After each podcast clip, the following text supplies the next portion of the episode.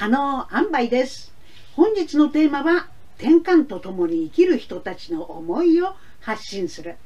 転換を聞くポツラジオの収録に参加させていただいて思ったこととこのチャンネルを見てくださっている皆さんと一緒に考えていきたいことがあるので最後まで見てってね。登録者1000人まで。あとちょっとなのでチャンネル登録してくれるとすごく嬉しいです。ポツラジオっていうのは埋め切らぬバカっていう映画の監督をした輪島幸太郎さんがやっているネットラジオなの。転換の患者さん家族恋人友人職場の同僚転換診療に関わっている方そして転換に馴染みのない方なども招いてさまざまな立場から話をすることで転換とともに生きる人たちのリアルな思いを発信しているの。当事者本人が話してるんだもん。すごくリアル。輪島さん自身も転換当事者だしね。で12月号は日本転換協会会長の梅本さとみさんがゲストだったの。私も観覧ゲストとして参加させてもらったのよ。埋め切らぬバカの監督。梅本さん可能塩梅の三梅トリオよ。梅本さんは転換と知的障害のある息子さんがいて母親という立場で啓発活動や多機能事業所の運営に関わってきたの。その息子さんをスーデップ転換の突然死で亡くされた時のことを今回ラジオで話してくれたわ。詳しくはポツラジオを聞いてね。初めて輪島さんのラジオ収録に参加させてもらったんだけど梅本さんの語りは当事者や親にとっても周囲で支える人たちにとってもたくさんのテーマの詰まった貴重なお話だったわ。輪島さんの静かなリードで紡ぎ出されていく梅本さんの人柄や思い周囲の人たちに助けられたことが伝わってきたわ。梅本さんのメッセージ生きてきてくれたことに感謝を聞いて転換であろうがなかろうが病や障害があろうがなかろうが誰もが精一杯自分の人生を生きることが大切って改めて思ったの。輪島さんはポツラジオを始めて5年になるみたいなんだけどツイッターでこんなつぶやきをしていたわ。33歳で初めて転換患者と話をしたのは転換と診断されてから18年経っていた。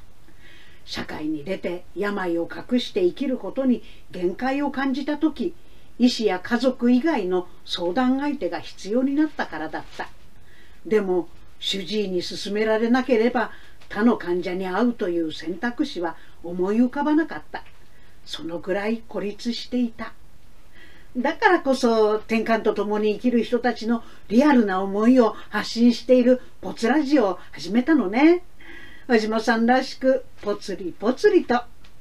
他にもその人らしく転換とともに暮らしてきたことを伝えている方紹介するわね。転換協会福井県支部代表の河合俊信さんが漫画版の転換読本を出版したのよ。河合さんは転換は親からの宝物だったっていう本を出したんだけどもっと多くの人に広く読みやすいようにと漫画で転換について解説する本を出版したそうなの。転換のおかげで気づけたこと経験できたこと人とのつながりなど多くのことを教わりたくさんの生きる糧をもらいましたって。河合さんの誠実な人柄がにじみ出ている漫画なんだけど病や障害って捉え方次第でプラスにもできるってことを伝えるのが転換当事者としてのご自分の仕事なんだって。16歳から見送ろに転換とともに暮らすリンカーン中村さん。転換 YouTuber の先駆者で病気に対する考え方や病気を通して得たもの体験談などを発信してるのよ。転換で悩む人の力になりたいって転換を思ってるからこそ気づけた思いを届けてるの。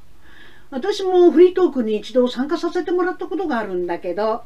うんうんへえああそうですかって人の話聞くのがうまいのよ。実は私転換のことだけで YouTube やれるなんて思ってなかったの。でもリンカーン中村さんのチャンネル見て私もやってみようと思って始めたのよ。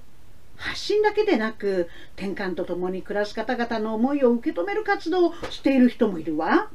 私が日本転換学会の市民講座に呼ばれて仙台に行った時会場にいたのが転換協会宮城県支部事務局長の萩原節子さん。東北大学の中里先生がこの方はね東日本大震災で自宅が全壊したにもかかわらず被災した転換の方の電話相談を受け続けてくれたんですよって教えてくれたの。転換発作があるからと避難所に行かずに自宅にいた方や薬がもうなくなったけどどうしたらいいか病院はどこに行ったらいいのかという切実な相談に対応していたそうです。井筒親方は子供の時に転換発作があってずっと治療していたんだけど入門する時に転換を隠してはいけないと父親に言われて親方や兄弟子たちに自分の言葉でちゃんと伝えたというエピソードが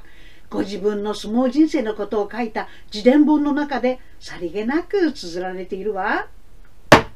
私も25年前に出版した「それぞれの誇り」っていう看護エッセイの中で38歳で発症した私の転換について書いたのよ。その後ねうつ病にもなってから実体験をもとにした「病気だって友達」っていう創作講談を作ったの。あちこちで講演しながら転換の啓発活動をしてたんだけど講演の最後には転換と共に暮らす人たちのいろんなエピソードを話すことにしたのよ。多くの人に転換と共に暮らしてる人たちのことを知ってもらいたいのでこのエピソードを今は講談風小話として YouTube で伝えてるの。いろんな人がいることを知ってもらうことが転換の人を応援することになってるって思うの。このやり方が私らしいやり方かなって。この動画で私が皆さんに伝えたいことは一つ。いろんな人がいろんな形で転換とともに生きる人たちの思いを発信するって素敵だと思うの。医師や看護師にはできない。患者や家族という当事者でないとできないことあるのよ。別にみんなに YouTube や SNS で発信してほしいって言ってるんじゃないのよ。自分の声の届く範囲で自分にできるやり方でほんの少しでいいから転換とともに生きているあなたの思いを伝えてくれたらいいなって思ったの。一人が100歩進むより100人が一歩進む方がより大きな力になるって言うでしょ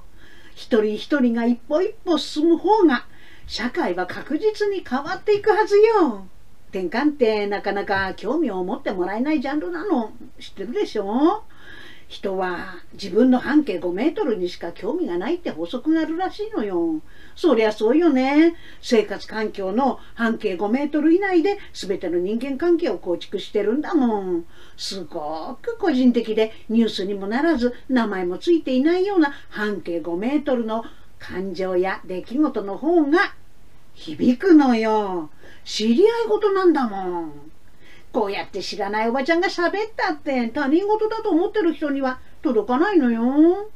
半径5メートル以内にいるあなたの声の方があなたの周りの人の心を動かすの。だからあなたらしく懸命に生き転換と共に暮らしていること少しでいいからどんな形でもいいから焦らずゆっくりでいいから伝えてね。今回は転換とともに生きる人たちの思いを発信するについておしゃべりしたんですが、いかがでしたか？この動画が分かりやすかった、良かったって思ったらグッドボタンを押してくださいね。コメント欄への感想や質問も大歓迎です。動画を作る励みにもなるので、チャンネル登録していただけるとすごく嬉しいです。来週もお楽しみに本日のまとめ一つ転換とともに暮らしているあなたの思いを身近な人に伝えてみよう。一人の百歩より百人の一歩が社会を変える。